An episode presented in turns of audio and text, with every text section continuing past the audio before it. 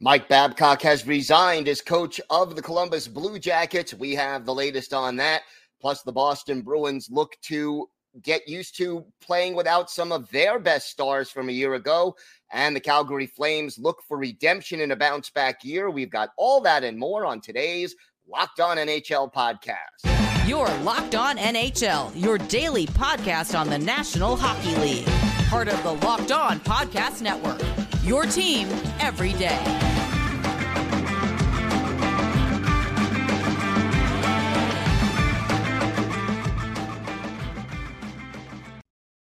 Welcome, everybody, to the Monday edition of the Locked On NHL podcast, part of the Locked On Podcast Network, your team every day.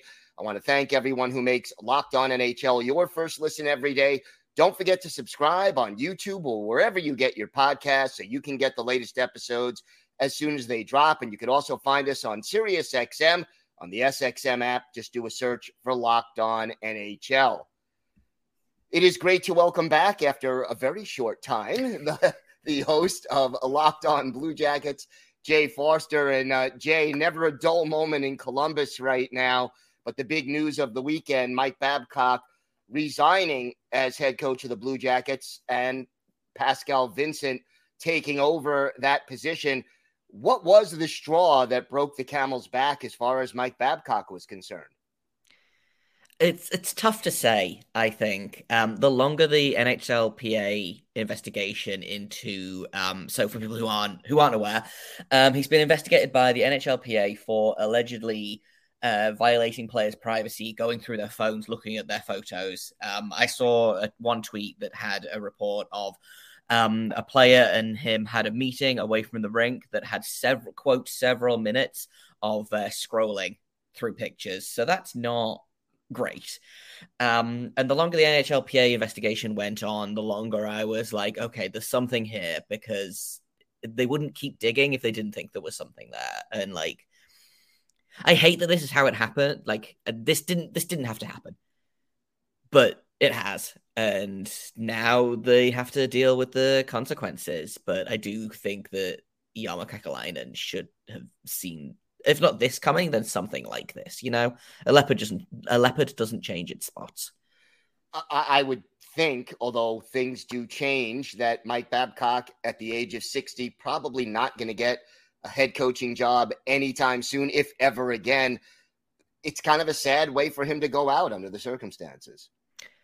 Yeah, kind of. But I also think he did it to himself. No doubt. You know, and I think that okay, maybe he didn't understand what what he did necessarily. Like, I don't nec- I don't I don't immediately disagree with like asking if you can see like girlfriends or family or hey, what did you do this summer? Like, and in my mind, I genuinely don't think there was anything malicious from him about this request. And obviously, a lot of the older guys have spoken out and said, yeah, I didn't have a problem with it. But the younger players clearly did. And that to me is kind of the problem of if they don't feel like they can say no to their head coach, there's an issue there. Even if it's for something innocuous like this, if they're worried that them saying no to him is going to impact their ice time, their position on the team, you know, they can get sent down like that. They can get benched. They can get healthy scratched, whatever.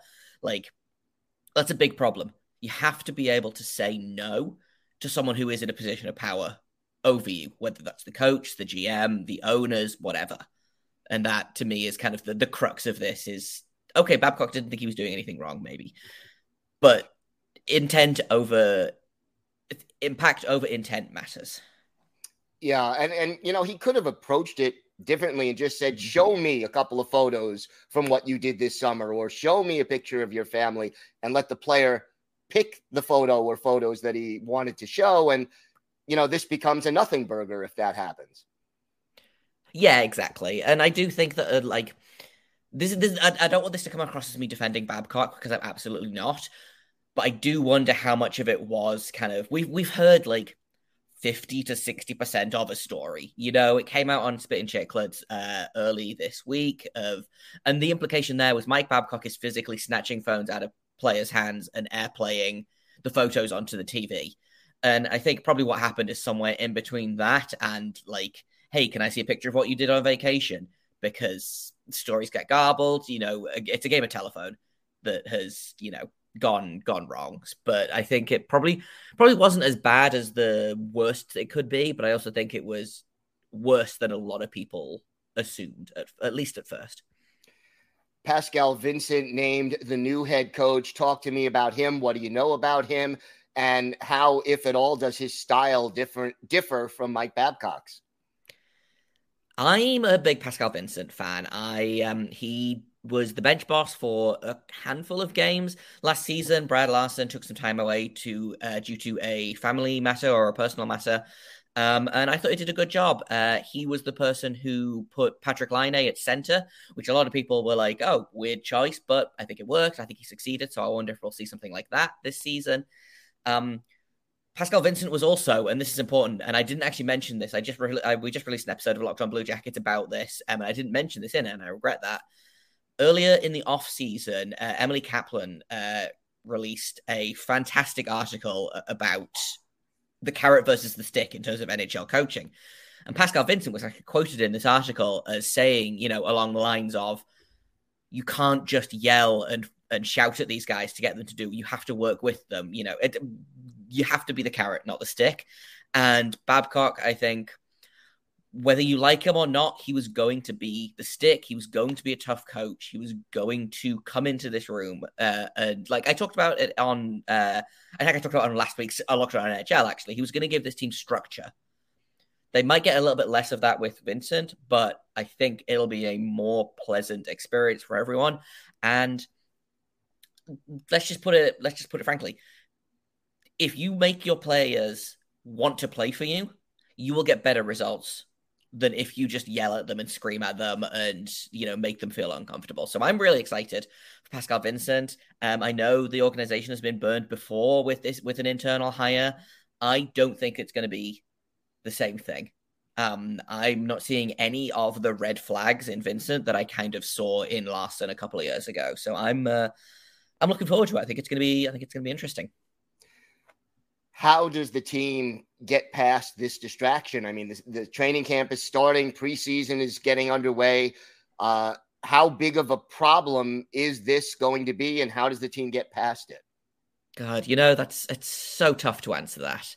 Uh, it's probably not as big of a deal in the room as a lot of people are making out, like and, and myself included. You know, um, I think maybe they're down a coach which is going to be tough for training camp. Obviously, they've lost. They're, one of their assistant coaches has become the head coach. They're missing an assistant coach. Does someone from the organization step in temporarily just to be a body? Um, training camps have much bigger rosters than your average game day roster by about 40%, I think. So, you know, that immediately becomes a little bit of a problem for me. The, the the worry for me here is that I don't want there to be a rift created between the older players who didn't have a problem showing Babcock their phones or their photos or whatever, and the younger players who did, because I think something that worries me and worries uh, uh, quite a few other people. Why did the players feel like they needed to go to Spittin' Chiclets instead of going to the captain or one of the older? I know Gaudreau came out and said that he didn't have a problem with it. Uh, Werenski said the same thing. Uh, Mathieu Olivier, who doesn't hold the same kind of weight in this room as guys like Jenner and Gaudreau and Werenski, but like why did they why did they not feel comfortable going to the veteran leaders in the room? Why did they feel comfortable going somewhere else? And so like that to me feels like a, a bit of a problem that needs to be fixed now, as opposed to six weeks down the line when both sides are like, well, you didn't stand up for me, and the other side is like, well, you're causing problems, you're making waves. You know, because that that's such a hockey thing, isn't it? You don't rock the boat and for better or worse, the young players in Columbus rocked the boat until the head coach fell out. So, yeah. Now, I mean, who do you think is is in the best position to smooth over that potential conflict? Would it be the captain? Would it be uh, an assistant coach? I mean, how do you bridge that gap that may end up existing? Yeah, I think I think the captain has to reach out. I think Jenner has to be a captain, and I've been kind of quite outspoken about. I I like Boone Jenner a lot. I think he's a good captain. I think he's grown massively since stepping into that role uh, two seasons ago, I believe. So like, I'd like to think that he has, you know, understands what's going on and he is going to reach out. He's still fairly young. Um, I mean, on like NHL terms, I believe he's either just turned 30 or is just about to turn 30. So it's not like he's a dinosaur.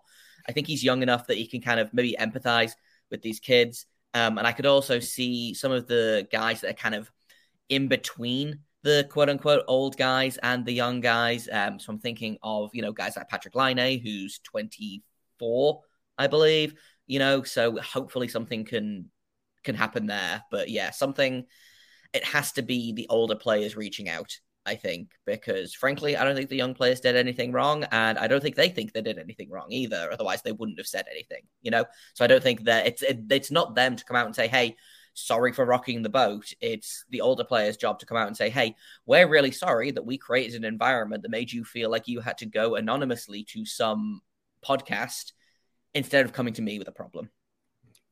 All right, Jay, why don't you tell our viewers and our listeners where they could find Locked On Blue Jackets and where they could find you on social media? So you can find Locked On Blue Jacket wherever you get Locked On NHL. Uh, there is a brand new episode up there from uh, Sunday night, all about Babcock, all about Vincent, and what comes next for the Blue Jackets. Uh, you can find me on Twitter at underscore Jacob Forster, J A K O B F O R S T E R. You can find my co host, Hayden Heilsorn, at Hayden H971. And you can find the show on Twitter at LO underscore Blue Jackets. Jay, always a pleasure. Thanks so much for doing this. Thanks for having me. This episode is brought to you by Jase Medical. Everyone should be empowered to care for themselves and their loved ones during the unexpected. That's why Jase Medical offers the Jase case. The Jase case provides five life saving antibiotics for emergency use and gives you a peace of mind so that you're not just hoping that you have access to medication in an emergency.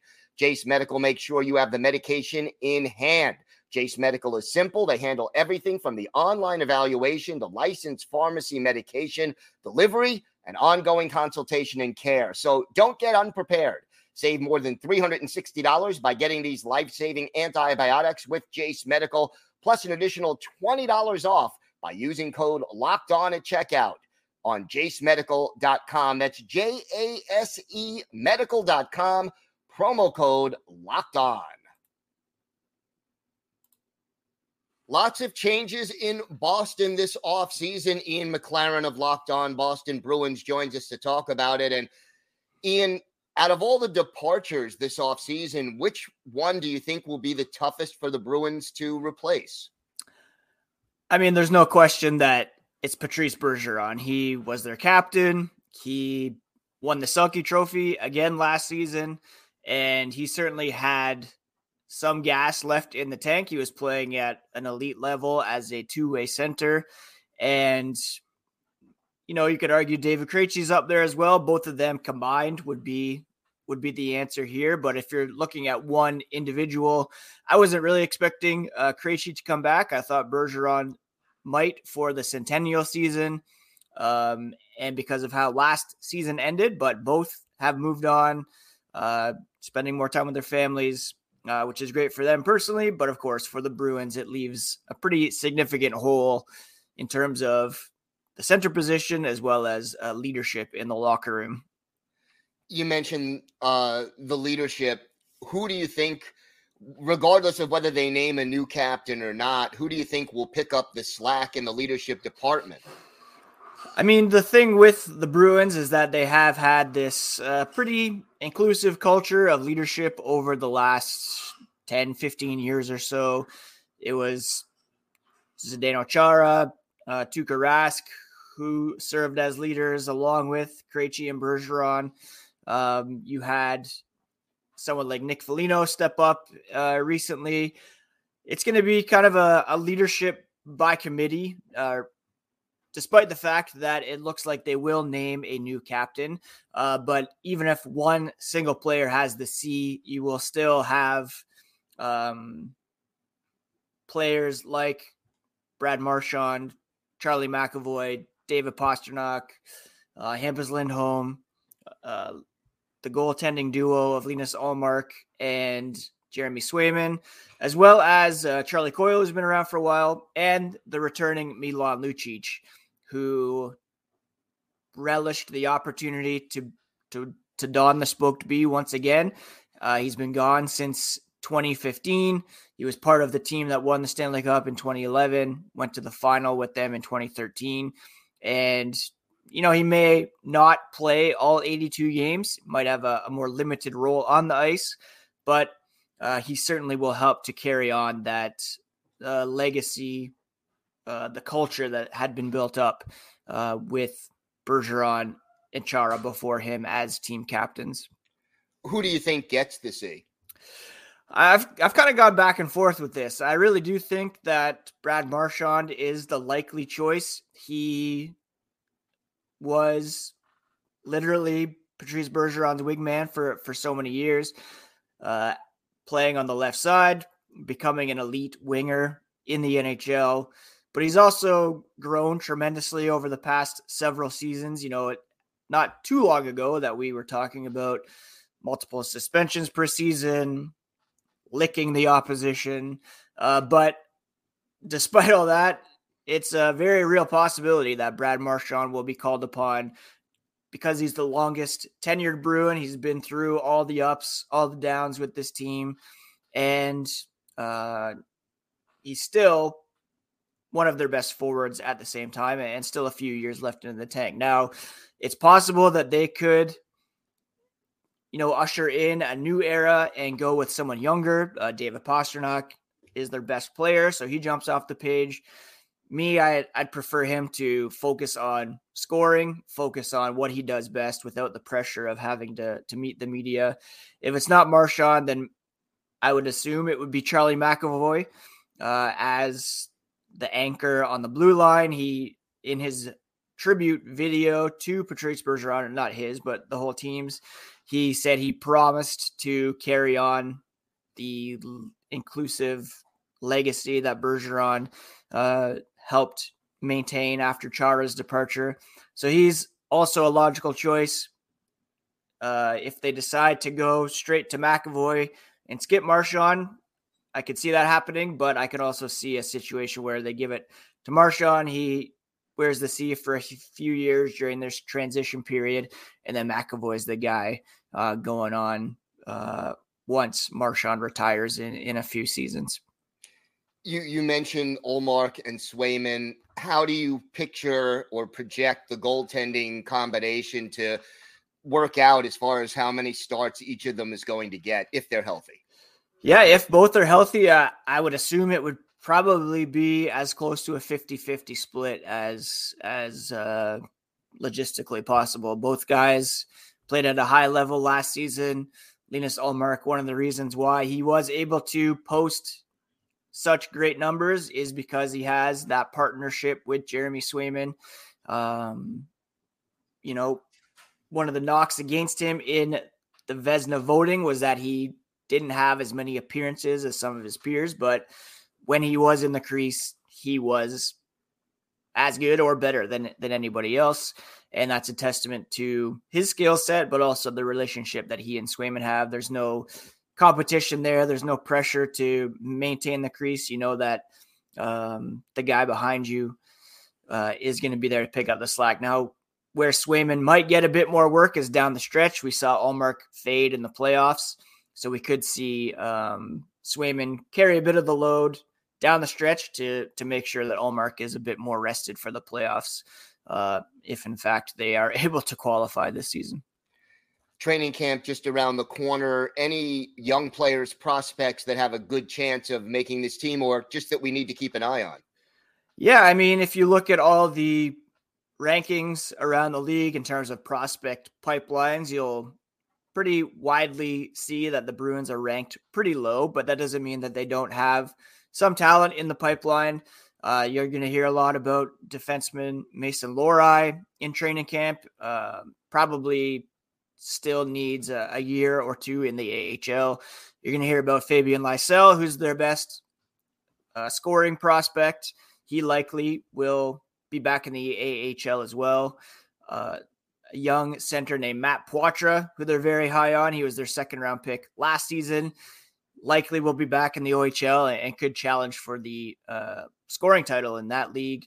The one guy that um, and I talked about this on Locked On Bruins on Friday, is, is John Beecher. He's a bit more established. He's got a full uh, season at the pro level under his belt, 22 years old, and really came into his own as uh, responsible two way center for the Providence Bruins last season. And with the open position on the fourth line on the big club, I could really see him um, taking steps and becoming a guy who who grabs that spot and, and cracks the team in a in a few weeks. Should be interesting and an interesting ride. I know you'll have it covered every step of the way.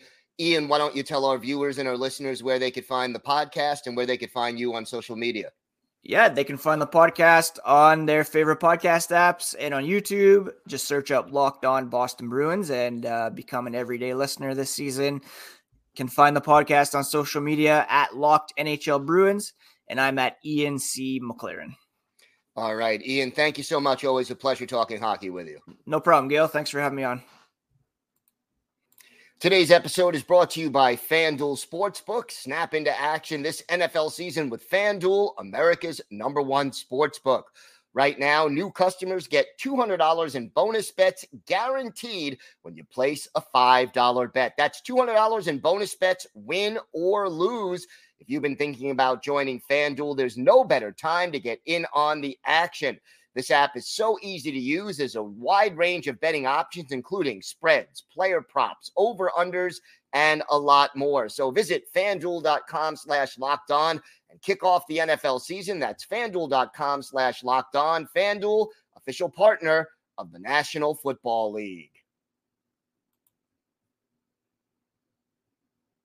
It is my pleasure to welcome back to the show the host of Locked On Flames, Jess Belmosto. And Jess, uh, big season ahead for the Flames.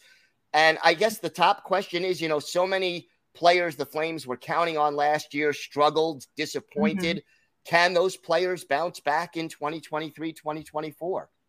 Well, they can't get any worse.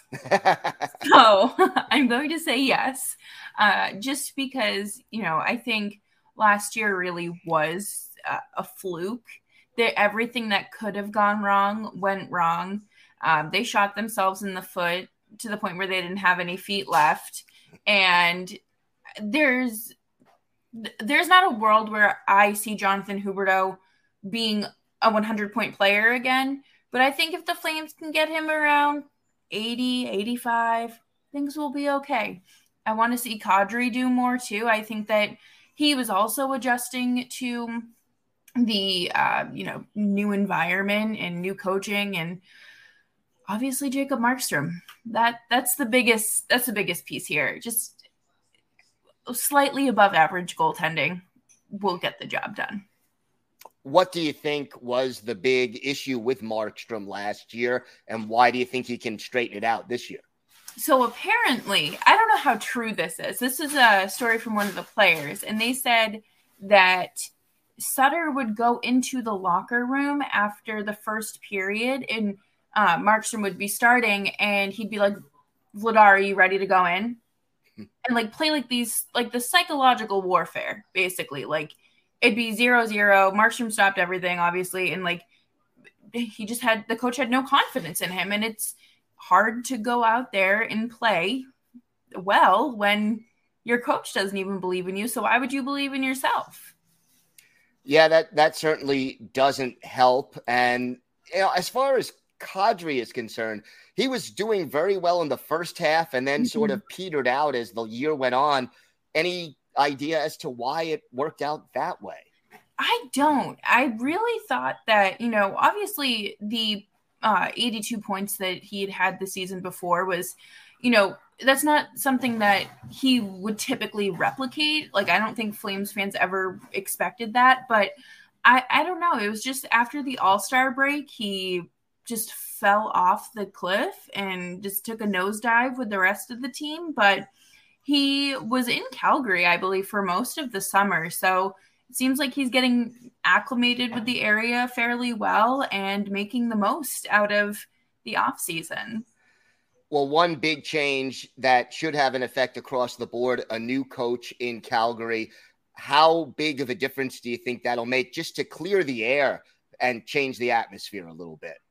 I think that this was the biggest change and really what they needed heading into this season. There was no way they were going to be able to uh, have a, a good dynamic with Daryl Sutter still behind the bench. I think that things got really bad last year because that kind of behavior went unchecked. Brad Treliving wanted to fire him.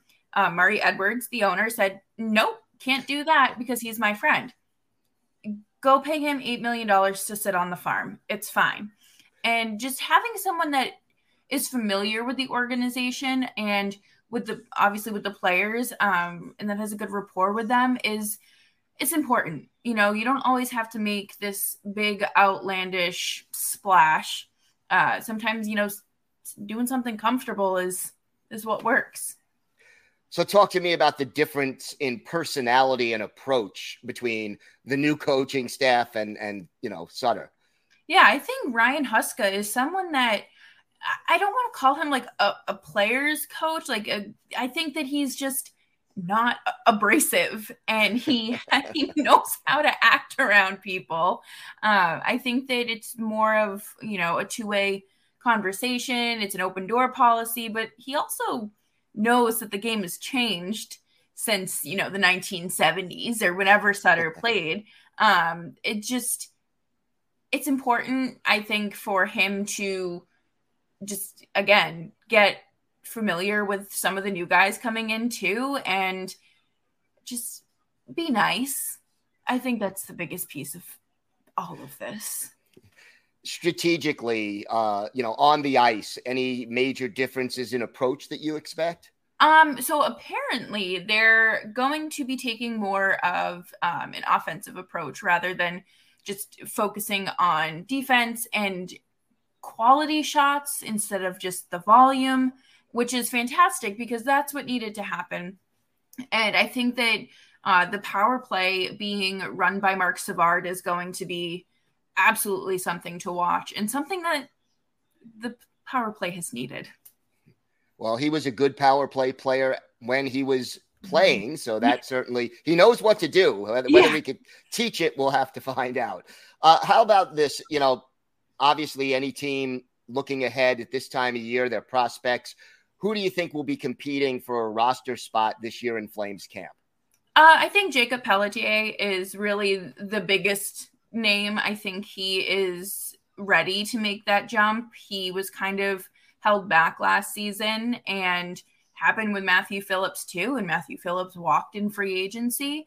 I think that Matthew Coronato has a really strong chance at making it, if not immediately, you know, play some time in the AHL. He will see some time uh, with the Flames. I think that he is still, you know, he's still uh, he's still young, still a young mm-hmm. college kid. He's got to get acclimated to the pros and playing against guys that, you know, are 10 years older than you in some situations. So it's, you know, just getting comfortable. I think Dustin Wolf too. Um, maybe Dan Vladar will be shipped out. Um, there are some teams that are needing goaltenders. So Dustin Wolf might have a better chance of making uh, the roster than he would have two weeks ago. how how about uh, some players who are just highly regarded but may still be a year or two away? Oh, that's hard. I would say probably Connor Zary, uh, just because he he's had some bumps in his development, not by any fault of his own. I think that you know injuries happen. There was a whole pandemic that happened, and a lot of things just got in the way of most of these guys' development, um, you know, right out of juniors or the draft, wherever they were coming from. So I think that he just he needs a little bit more time to get polished and really maybe put some more muscle on to avoid any more injury or lessen the risk of injury. Always makes sense. A lot of junior players and younger players need to do that. So we'll keep an eye open. Jess, why don't you tell our viewers and our listeners where they could find the podcast and where they could find you on social media? Sure. So you can tune into Locked On Flames wherever you get your podcasts, uh, as well as YouTube. And of course, you can follow the show on Twitter at LO underscore Flames Pod. And you can follow me on Twitter at Just Belmosto. Jess, thanks so much. Always a pleasure. Thank you so much, Gil. All right. I want to thank my guest. Uh, I want to thank Jay Forster of Locked On Blue Jackets, Ian McLaren of Locked On Bruins, and Jess Belmosto of Locked On Flames for joining me today. I want to thank everyone for making Locked On NHL your first listen every day. Every dayers, we are here every Monday through Friday, bringing you the biggest stories from around the National Hockey League. I'm Gil Martin. I host the Monday show. I also co host the Friday show with Rachel Donner. Have a great day, everyone. And thanks so much for listening and watching the Locked On NHL podcast.